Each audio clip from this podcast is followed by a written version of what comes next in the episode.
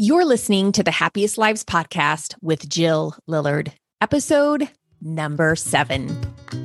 Welcome to the Happiest Lives podcast, where you'll learn to think better, feel better, and become the woman God says you already are. Here's your host, Jill Lillard. Hey, hey, everybody. Welcome back. This week, we're going to talk about experiencing negative emotions. This is an important skill set for everyone, so I want to make sure you listen up. A handful of times within the past year stand out to me where I was very deliberate and conscious of experiencing those unwanted emotions, all the things I didn't want to feel, but the feelings that were there. And I say I didn't want to feel them, but that's actually not entirely true. They weren't my favorite emotions, I probably wouldn't have intentionally signed up for them, but I knew they were there. And so I consciously wanted to feel them so I could understand what they were all about. If you're going to feel sad, if you're going to feel upset, frustrated, hurt, or angry, you might as well choose that experience on purpose. When you do, you will gain awareness of your thoughts if you do that from a loving, gentle place. This is the part of having a relationship with yourself. A time that stands out for me was last fall, and my son went away to college, and that hit me a little harder than I had expected. After he was gone, I went to his bedroom and I saw his little blue baby blankie folded at the foot of his bed in his empty bedroom. And his bedroom was left meticulously clean because that's how Sawyer rolls. In the kitchen, I opened the freezer and I saw the muffins and frozen cooked bacon I had made for him throughout the summer, and he ate each morning. All those little, seemingly insignificant things, they just made me want to cry. I felt really sad. And I wanted to feel sad about him leaving. It would be weird if I didn't feel sad. Even though the grief wasn't entirely logical, I wasn't ready to reason it away logically, I knew he would be back for visits over Christmas and summer. And I knew all this was supposed to happen. I knew he was only moving less than an hour away and I could visit him anytime. I knew it was time for him to leave. I would be upset if he just stayed home. I wanted him to grow up, go to college, and leave home one day. And yet, there was an emptiness and sorrow. And so I just allowed myself to be sad and do it on purpose that day. This is what it felt like for my first child to move away. I, I had that experience. And that's what I want. I want to be living my life. I want to feel all the feelings, which are going to include negative emotions. It was not, I at that time was not at the mercy of my feelings. They weren't just happening to me. And I wasn't going unconscious by buffering my sadness. I could have buffered it with food, shopping, or other distractions. Instead, I stayed aware of what I was feeling. I even intentionally reached out to my sister in law and a friend whose daughters had also left for college. And I expressed how I was feeling and I asked how they were feeling. And so sharing my feelings with others and allowing them share space to share their feelings helped me grieve this life change without acting like it was happening to me or by disconnecting from myself. And that's what I want to talk about today with you. This is part of living a happy life, feeling all the feels. Sometimes life is going to be interesting and fun and carefree, but other times you will find it to be dreadful, sad, even lonely. We have to learn how to feel all the emotions, or we will feel bad anytime we feel bad. We will agonize over our agony and get anxious about our anxiety. The alternative to feeling emotion is to resist emotion. However, when we're unwilling to experience a feeling, when we resist it, much like a crying child, it will keep calling our name until we pay attention. And if we suppress it, we may find relief for a moment, but in the long term, we will create more pain and problems for ourselves. I teach my clients to take ownership of their negative emotions by identifying the thoughts creating their feelings. I also show them how to create more positive feelings by asking what else is possible about their situation. I think this is really, really important work. However, do not confuse it to mean we aren't supposed to feel negative emotions. We're not trying to power our way out of negative feelings. The goal is not always to just create positive and happy feelings. To have the whole human experience is to feel all the emotions and find the gifts in the negative ones. When you are able and willing to feel anything, you are going to keep moving forward in your life, opening yourself up to the full ride. You will find treasures in dark places, and you'll be able to one day look back at your life with a sense of deep satisfaction. On the other hand, if you keep resisting negative emotions, you will find yourself stuck in them. It's like trying to run out of quicksand. The harder you run, the deeper you'll sink. It's almost like feelings are there waiting to be processed. They want to give you something, but you must be willing to allow them and move through them. If you start feeling bad about feeling bad, like you shouldn't feel this way, I should be more grateful or I should feel more positive, then you're going to beat yourself up and you're going to create secondary negative emotions like guilt and shame. To avoid unwanted emotions, we may find ourselves buffering. So, buffering is anything we do to avoid feeling. It could be overeating, over drinking, excessive spending, pornography, overworking, or wasting hours on Netflix or social media. When you buffer negative emotions initially, you may experience relief as dopamine is released into your body. And yet, ultimately, we experience a net negative consequence. For example, when you buffer negative emotions by inhaling a plate of nachos and later beat yourself up because you ate too much, contributing to your struggle with weight, and you never learn how to feel the negative emotion, you will just continue a cycle of buffering. And you may feel shame or guilt. And to buffer, then you go get ice cream. And so it just becomes a vicious cycle. When we resist a negative emotions by numbing ourselves, we also end up blocking out positive emotions. Afraid to feel, we disconnect from ourselves. A concept that I learned at the life coach school is that life is 50 50 half the time you will feel good and the other half of the time you will feel terrible. So nothing has gone wrong when you experience the flip side of happiness. You can't experience happiness without having experienced sadness.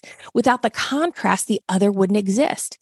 If we were all healthy and we had no sickness, then we wouldn't know what being healthy meant. If we never experienced frustration or disappointment, then we wouldn't know joy, contentment, and peace because of darkness, we know what light is. One exists because of the other. Think of the contrast of pain and joy in your life that are almost interwoven. I immediately think about being pregnant. I was not one of those people who loved being pregnant, even though I was so grateful I was. It was a beautiful, beautiful experience to know that my body was making a baby. However, it was really uncomfortable. I'm one of those people who started hurting a few weeks into my pregnancy. Even before there was the weight of the baby, I started having pelvic pain due to the relaxin in my body. I also blew up like a balloon with excessive water weight. You could press my leg and leave a lasting indentation. And as it gets closer to the time of birth, you're not sleeping as well. It's almost like your body's preparing you for nights that you're going to be up with your new baby. And of course, when you give birth, it's painful. It's a painful process removing a human from the inside of you. I say removing because for me, after three days of inducing, I had to have a C section. The birth of my son was a strenuous, difficult time in many ways. And yet it was the most amazing experience I've had in my life. My husband held my son as I lay there being stitched back up, and he brought him to me. And I looked into my newborn's eyes, and it just felt like we were looking into one another's soul. They say newborn babies can't make eye contact, but I felt like Sawyer and I locked eyes as though we had always known each other. Then to hold him in my arms for the first time, it was a amazing, beautiful experience. But it didn't come without pain. There was a lot of waiting and pain involved, which I think made giving birth and holding him even more amazing. Have you ever worked really hard for something? You had different obstacles and challenges and times you thought everything would fall apart and you had to persevere, even though everything inside of you wanted to give up. But then you came out on the other side. And it's a very rewarding, fulfilling feeling. Nothing tops it. Just consuming pleasure does not satisfy the way hard work and perseverance does. And yet, so often we are always pursuing comfort. We want to be comfortable. We don't want to feel terrible. This makes me think about a sweaty workout, lifting weights, pushing myself beyond my physical abilities. It doesn't feel good at the moment. It feels awful. At that moment, I would much rather be sitting on the couch eating buffalo cookies. But which one makes me feel happier? Which one is actually more fulfilling, more rewarding? It's coming out on the other side of having lifted the weights and made choices that satisfied my body long term. There's a sweet joy found in discipline, self control, perseverance, and overcoming obstacles. The reward is great, but it would not exist without the struggle. So, when I experience negative emotion and when you experience a negative emotion, we have to change the way we're thinking about it. Notice your resistance to the feeling. You may think it shouldn't be there, that you want it to stop and something bad is going to happen, that you need to get out of it. Then hit pause. Offer yourself the thought life is 50 50, or I'm supposed to have negative emotions. When you believe the feeling should be there, you will feel calmer, relaxed, and more accepting. You will feel willing to experience it. The contrast to this is when we start to agonize over our agony. We get anxious about our anxiety and panic over the loneliness or grief that we're feeling. But when we say, okay, this gets to be there, it's supposed to be there, nothing's gone wrong, I'm willing to feel it, everything changes. When people you love aren't happy all the time, even if your spouse is having a bad day, he seems frustrated or disconnected, and you stop worrying and trying to fix things because you know that he is not supposed to be happy all the time, then you start to relax and not get anxious thinking you have to make him laugh or smile. When you accept negative emotions, you won't be frustrated that people are frustrated. You know that that's all part of it. I like to think of my negative feelings as an opportunity to experience the presence of God if this is the case, I will stop resisting the negative feeling as though it shouldn't be there. And instead, I lean in. I invite the Holy Spirit to be with me. He's already there. I welcome him into that pain as I know he is near the brokenhearted and hurting. He is there when I feel restless, when I feel anxious, when I feel lonely. I imagine him right there with me. I had a friend who had cancer and she's well now, but she talked about that season when she felt like she was kind of walking through the valley of the shadow of death. It seemed that God was so close to her. And she told me, I know this sounds weird, but there are times I wish I could go back to when I had the cancer because God's presence felt so close. In her darkest moment, she found this treasure of God's presence. We can try to avoid discomfort and pain, but we won't be able to outrun it there will be another pain we experience playing it safe. We'll miss out on positive experiences when we start the habit of blocking out emotion. Our feelings are created by our thoughts about our circumstance. This includes the things people say and do and sensations in our body and acts of nature. What are we thinking about these things? This is going to create our feelings. And so our negative feelings are created in our minds. If you experience negative emotions, be curious and ask, hey, what's happening here? What thought is creating this feeling? When we stop to ask, we can gain insight into what's really going on in our brain and in our heart, what we're actually believing. If we do this from a place of being an observer without beating ourselves up, we will find an opportunity to grow and experience more of the Lord as we invite Him into that process, our emotions will become a portal to the presence of God. And to me, this is being alive. When pain and sorrow meet the one who is Lord of all, the storms are calmed. Joy and peace soon follow. This is happiness. Many times when we resist emotion, we don't even realize that is what we're doing, much less what it is that we're trying to escape. What are we so afraid of feeling? We don't even know. We just believe the emotion is dangerous and may swallow us, so we avoid it by going unconscious or trying to outrun it. Maybe we are afraid if we feel the feeling that we will become indulgent, that it will rule us. And that couldn't be further from the truth. So, indulging an emotion is really just another form of resistance. So, if you're really angry and you yell and throw things, you're not actually feeling that emotion, you're indulging it. To feel anger, you would need to get still and become aware of all the sensations in your body, not react from them. If you're really depressed and you go unconscious and stay in your bed all day, then you're not really feeling the sadness. You're indulging it by trying to disconnect and shut off and avoid. I had a client that I recently um, saw, and she experienced a familiar feeling of anxiety. And when she did, she would panic about that feeling. She was having thoughts about herself at work, thoughts that she was inadequate. And so every Sunday night, she would feel anxious about going to work, and it would continue all week, even as she tried to sleep at night. This anxiety took on a life of its own. When she felt anxious, she would start to panic, thinking it needed to stop and that something was wrong with her if it didn't. She would try to distract herself at night by listening to podcasts. And yet it felt like that anxiety wasn't going away. And so she would just go into a state of panic. In our session, I wanted to walk her through what it actually looked like to experience the feeling that she was having. And so I had her close her eyes and try to observe her experience. I asked her where she felt the anxiety in her body and what it felt like. She told me she could feel it racing down her arms and hands like fire.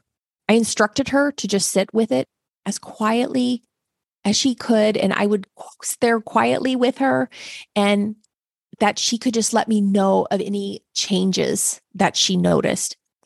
As I walked her through the whole process of experiencing the anxiety, I wasn't wanting to know her thoughts about what she was feeling. I was wanting her to describe the sensations, the physical experience that she was having. But she would keep going into sharing her thoughts with me. She would say things like, I just don't want to feel this way. I wanted to go away.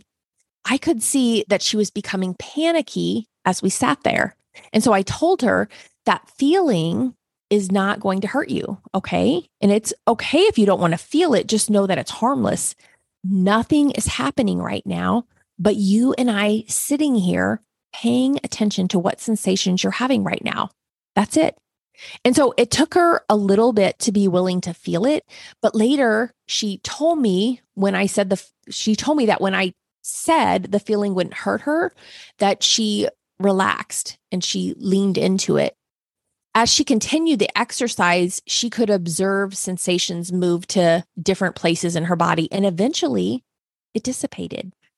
When we're willing to feel, we move through an emotion. And when we aren't willing, we get stuck in the feeling and we even panic.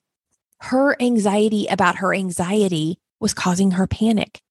Next time you find yourself experiencing a negative emotion or you catch yourself reaching for your favorite buffer, just stop pause, set a timer for 10 minutes and pay attention to the sensations you are experiencing in your body. Don't get stuck in your thoughts about the situation. Allow yourself just to have the physical experience of feeling within your body. Then you will discover what it is that you've been avoiding when you grab your vice and buffer your feelings. I'm now thinking about the feelings of guilt and shame. This comes up anytime we sin, when we miss the mark or think we're being judged. When we judge ourselves because it feels terrible, we'll want to hide. Adam and Eve are perfect examples of this. After they disobeyed God, they felt shame and they hid behind a plant. We do the same thing. Instead of turning toward the Lord, our instinct may be to hide and buffer. And yet, in our worst state, He welcomes us with grace, mercy, and forgiveness. All that is required is repentance and a willingness to change our heart, mind, and direction.